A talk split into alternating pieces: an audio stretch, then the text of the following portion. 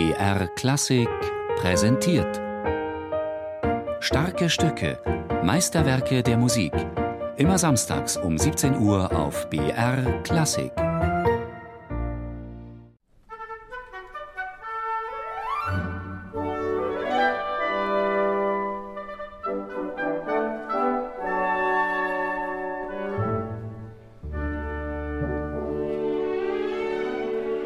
Man hat auch sehr viele Dinge zusammenzuspielen mit verschiedenen Orchesterinstrumenten, mit den Bläsern, dann mal mit der Gruppe, dann mal hier und so.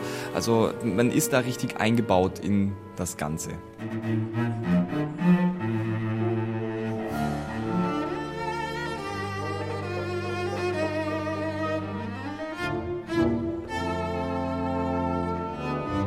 Was Cellist Maximilian Hornung als eingebettet sein ins Orchester beschreibt, mag vom Blickwinkel des Zuschauers oder Zuhörers irritieren. Da sind einerseits ein Solist als Hauptfigur und viele Solisten in Nebenrollen zu erleben, und andererseits ist da doch eigentlich ein Orchester, das spielt.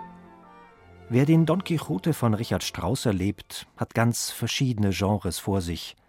Zum einen Variationen für Orchester, denn es gibt ein Thema, das in zehn stilistisch wechselnden Teilen immer neu verarbeitet wird zum anderen eine symphonische Dichtung, weil literarische Geschichten, nämlich Don Quixotes Abenteuer, musikalisch umgesetzt werden. Und schließlich Instrumentalkonzert, weil es vor dem Orchester einen Cellosolisten gibt. Das Cello symbolisiert die Hauptrolle, den Don Quixote. Daneben gibt es eine Solorolle für die Bratsche, die aus dem Orchester heraus agiert. Es ist die Rolle des Don Quixote-Begleiters Sancho Panza.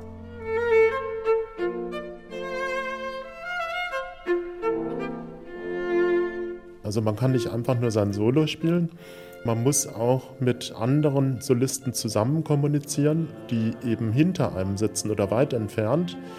Für mich ist es zum Beispiel die Bassklarinette, die Piccolo-Flöte oder auch die Tenortuba und dann auch mit dem Konzertmeister, der auch einen Part macht von Don Quixote. Also das ist sehr heikel, alles wirklich ganz genau zusammenzuspielen. Erläutert Bratschist Hermann Menninghaus. Ein schönes Beispiel dafür ist die achte Variation von Strauß Don Quixote. Zusammen mit seinem Gehilfen Sancho Panza ist der Ritter von der traurigen Gestalt mit einem Boot gekentert. Nun stapfen die beiden triefend nass aus dem Mühlbach. Klanglich hat Strauß dafür ein Streicherpizzicato gewählt.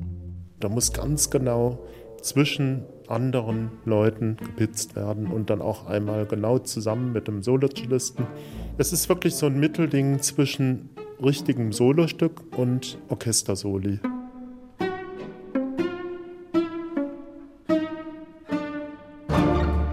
Der Wechsel im Zusammenspiel verschiedener Solisten und Orchestergruppen ist nicht das Einzige, was den Reiz von Strauß Don Quixote ausmacht. Es ist vor allem die instrumentale Dynamik und die Klangfarben, die der Komponist auf geniale Weise ausreizt, schwärmt Cellist Maximilian Hornung.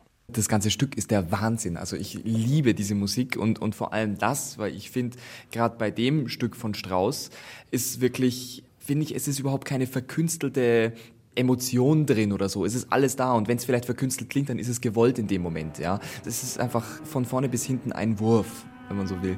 Und ganz besonders Spaß macht natürlich der Mittelteil, die Nachtwache.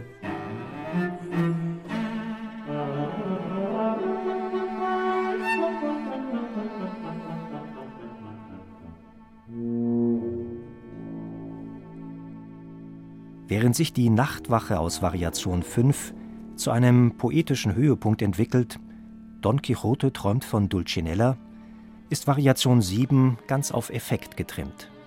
Don und Sancho fliegen auf einem magischen Boot durch die Luft und verspüren Wind, wofür Richard Strauss im Orchester eigens eine Windmaschine vorsieht.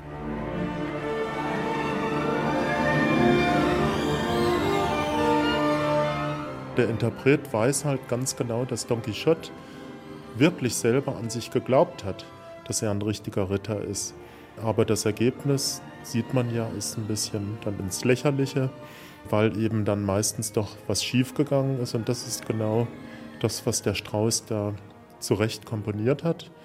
Also, dass es eben wirklich mit Humor alles zu bedenken ist. Ne? Die Windmühlen, die starken Blechbläser, Und es ist ja teilweise auch wirklich wahnsinnig laut und gewaltig, aber es ist nie richtig ernst, sondern doch humorvoll.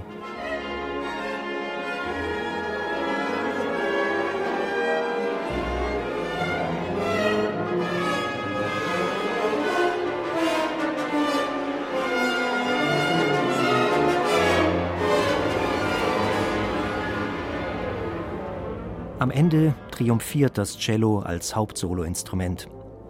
Im Finale wird der von lauter Illusionen lebende Don Quixote nochmal an seine Heldentaten erinnert. Aber, Ironie des Plots, Strauss hat den Tod des Don Quixote als ein sanftes Fallen vertont. Das Cello hat einen großen Abgesang, bevor die Stimme Don Quixotes sozusagen unter den mitfühlenden Tränen aller anderen Instrumente immer weiter auf der Bassseite herabrutscht und ins Nichts fällt.